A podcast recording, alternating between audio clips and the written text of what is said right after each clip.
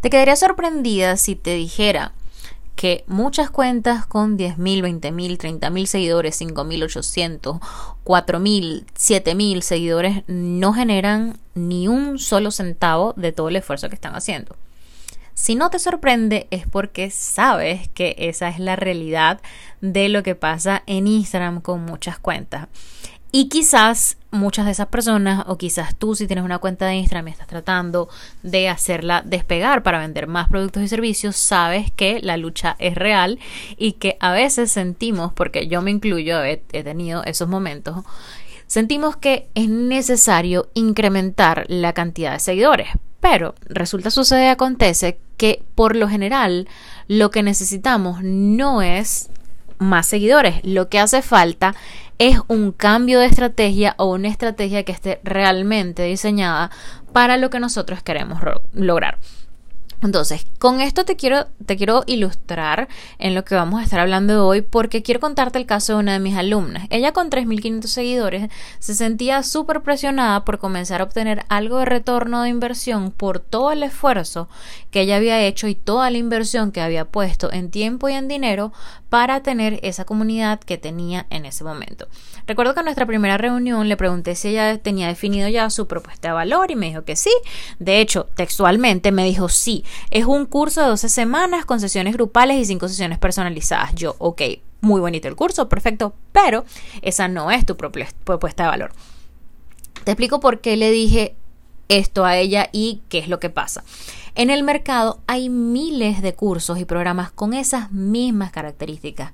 De hecho, mi programa intensivo para definir un modelo de negocio y aprender a promocionar productos y servicios que se llama Conectar para Vender tiene una estructura muy similar a la que me acabo de decir que tiene este programa de mi alumna.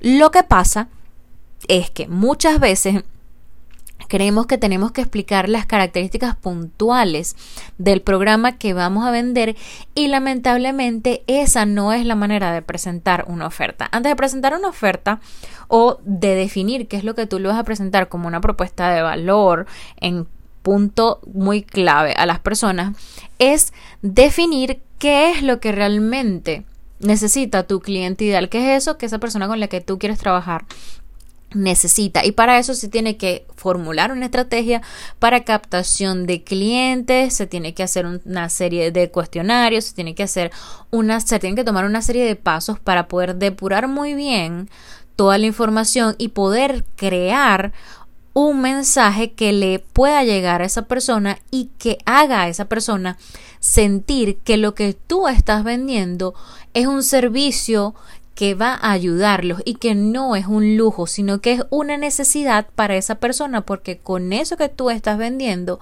ellos van a resolver algún problema que tienen. Lo otro es que muchas personas sienten la necesidad de cobrar de una vez todo el monto completo del curso. ¿Qué pasa? Tenemos que entender dónde estamos parados en este momento.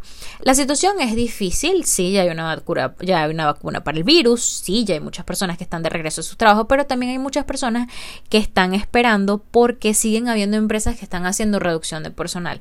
Entonces, ¿qué pasa? Las personas sí quieren mejorar su productividad, las personas sí quieren mejorar sus relaciones de pareja, las personas sí quieren crecer en la parte laboral, las personas sí quieren aprender a diseñar sus propias páginas web o a diseñar sus programas o a tener marcas personales en Instagram o a aprender a vender, no sé, vamos a decir, a aprender a vender zapatos en YouTube. Lo que pasa es que ellos en este momento están generando presupuestos mensuales y tienen cuotas determinadas para poder hacer gastos en la casa. ¿Qué pasa? Cuando tú le presentas a una persona la oferta con un precio completo y le dices, aquí está, voy a poner el ejemplo, aquí está este Apple Pencil que cuesta 120 dólares. Tómalo o déjalo. Ellos van a decir, ok, necesito el Apple Pencil porque soy ilustrador y necesito hacerlo, entonces, bueno, quizás me sacrifico aquí y allá y bueno, lo voy a hacer. Una persona que no es ilustradora, pero que le gusta el Apple Pencil, quizás va a decir, lo necesito para los dibujos que estoy haciendo para distraerme, pero no es una necesidad ahorita, o sea, sí es una necesidad, pero no es una necesidad, quizás si lo pudiera pagar en dos partes, lo pago. Entonces, aquí es donde entra en juego el poder que tiene hacer un plan de pago para tu producto o tu servicio. ¿Qué tan largo va a ser el plan de pago? Yo te recomendaría que sea un plan de pago que se encuentre en la siguiente, eh, en la siguiente jaulita, por así decirlo.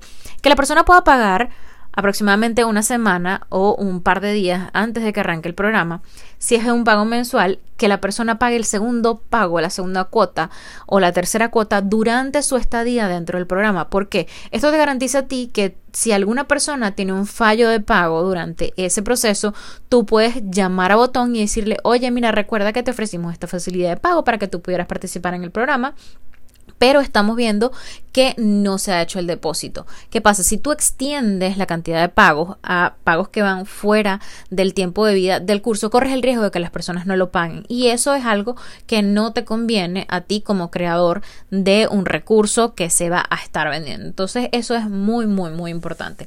Otra cosita muy chévere en este punto es que sería muy bueno pensar en la posibilidad de anexar una versión muchísimo más accesible en cuanto a costo a las personas que te siguen en tus redes sociales. ¿Cómo así? Si tú tienes un programa que cuesta 700 dólares, ¿por qué no creas un taller que venga derivado de ese programa que tú quieres vender que cueste 10, 15, 20, 30, 45 dólares por persona para ver qué tan bien responden las personas que están dentro de tu audiencia?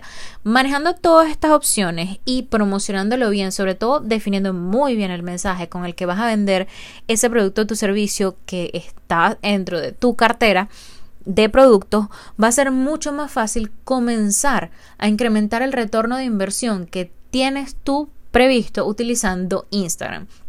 Y si aún no tienes un programa completo, aún no has definido tu escalera de productos y servicios, ¿por qué no te vas, como digo, por lo que es un servicio de un precio un poco más bajo para empezar a templar la temperatura de las personas que están allí dentro de tu universo y ver si ellos realmente están dispuestos a invertir en lo que tú sabes hacer y en lo que tú quieres ayudarlos a ellos.